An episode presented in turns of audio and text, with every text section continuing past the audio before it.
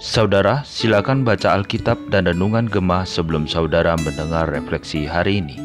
Puji Tuhan, saudara sekalian, kita bisa bertemu kembali hari ini untuk bersama merenungkan bagian firman Tuhan yang terambil dari Sakaria 11 dan 12. Mari saya mengajak kita untuk melihat Sakaria 12 ayat yang ke-10 dan saya akan membacakan untuk kita sekalian. Aku akan mencurahkan roh pengasihan dan roh permohonan atas keluarga Daud dan atas penduduk Yerusalem dan mereka akan memandang kepada dia yang telah mereka tikam. Dan akan meratapi dia seperti orang meratapi anak tunggal. Dan akan menangisi dia dengan pedih seperti orang menangisi anak sulung. Mari kita berdoa. Tuhan terima kasih untuk firman-Mu, terima kasih untuk kasih-Mu yang senantiasa membaharui kehidupan kami hari demi hari. Hari ini kami rindu untuk memulai dengan firman Tuhan yang menuntun dan memenuhi hati kami. Sehingga ya Tuhan, kami bisa merespon dengan tepat dalam setiap keadaan.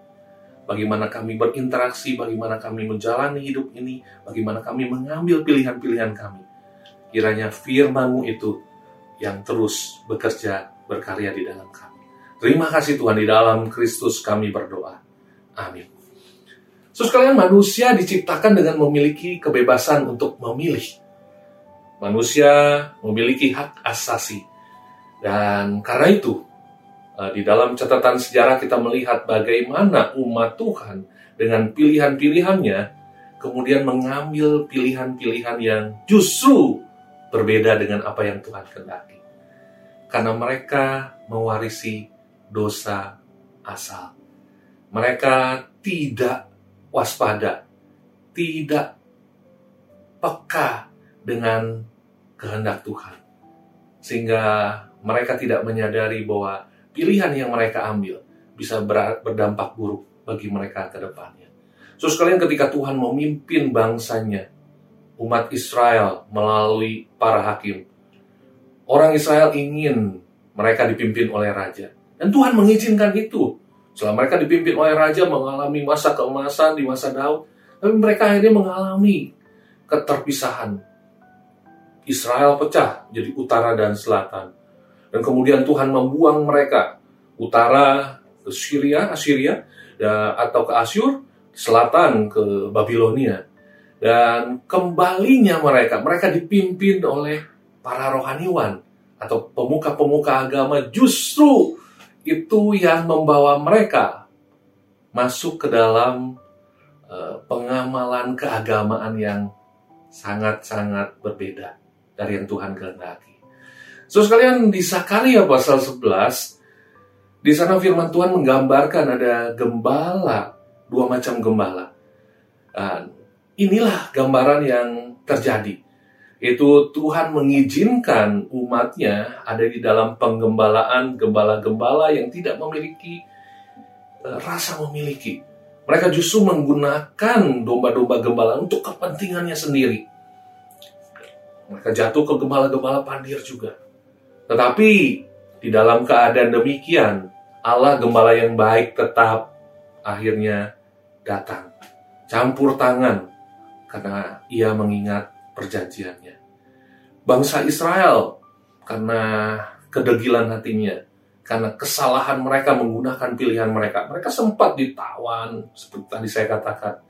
Tapi di pasal yang ke-12 dikatakan, uh, Yehuda, Israel ini menjadi sesuatu yang luar biasa gitu ya di dalam penawanan, tapi Tuhan melepaskan mereka.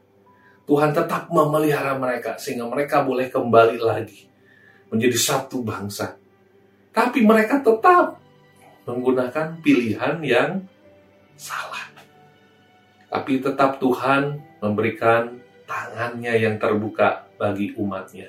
Karena Tuhan mengasihi mereka melalui keluarga Daud, penduduk Yerusalem, mereka diingatkan bahwa Allah mencurahkan belas kasihan. Allah seperti mencurahkan roh kudus agar mereka insyaf, agar mereka bisa memohon kepada Tuhan untuk dituntun kembali kepada jalan yang benar.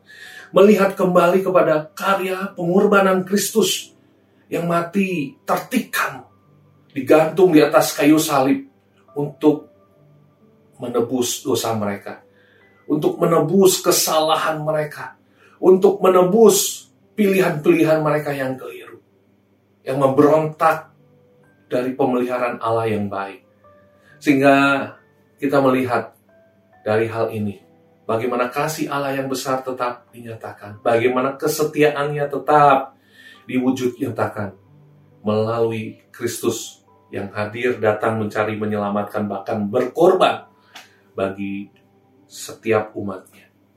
Orang-orang yang mengambil keputusan yang keliru. Ini sebuah berita baik bagi setiap kita. Karena itu di dalam menggunakan pilihan-pilihan kita, menggunakan kebebasan kita, biarlah kita peka.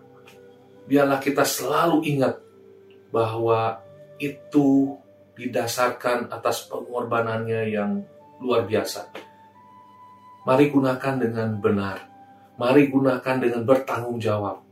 Sehingga hidup yang kita jalani menjadi hidup yang diwarnai pilihan-pilihan yang benar. Pilihan-pilihan yang sesuai dengan rencana Tuhan. Menuju kepada kehendaknya, kepada ketujuannya.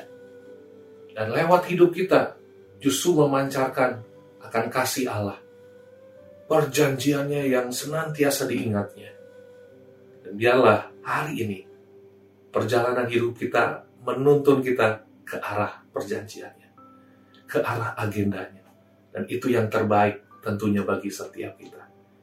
Kiranya Tuhan menolong kita agar tetap aware, agar tetap mindful, agar tetap ingat untuk berjalan di dalam jalan itu, di dalam pimpinan Allah Gembala yang baik, Allah yang senantiasa memberikan tangannya bagi setiap kita, kehangatan kasihnya yang selalu kita boleh rasakan. Mari kita berdoa.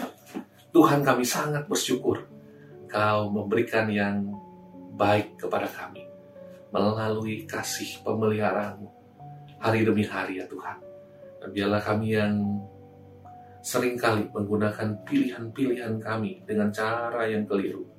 Bila kami kembali diingatkan, ada pengasihan Tuhan, ada tangan Tuhan, dan ada perjanjian dari Tuhan yang memberikan kepada kami kesempatan untuk kami jalan kembali di dalam jalan kebenaran. Terima kasih Tuhan, kami ingin jalani hari ini bersama dengan Tuhan. Dalam Kristus kami berdoa, kami bersyukur. Amin. Tuhan memberkati kita sekalian.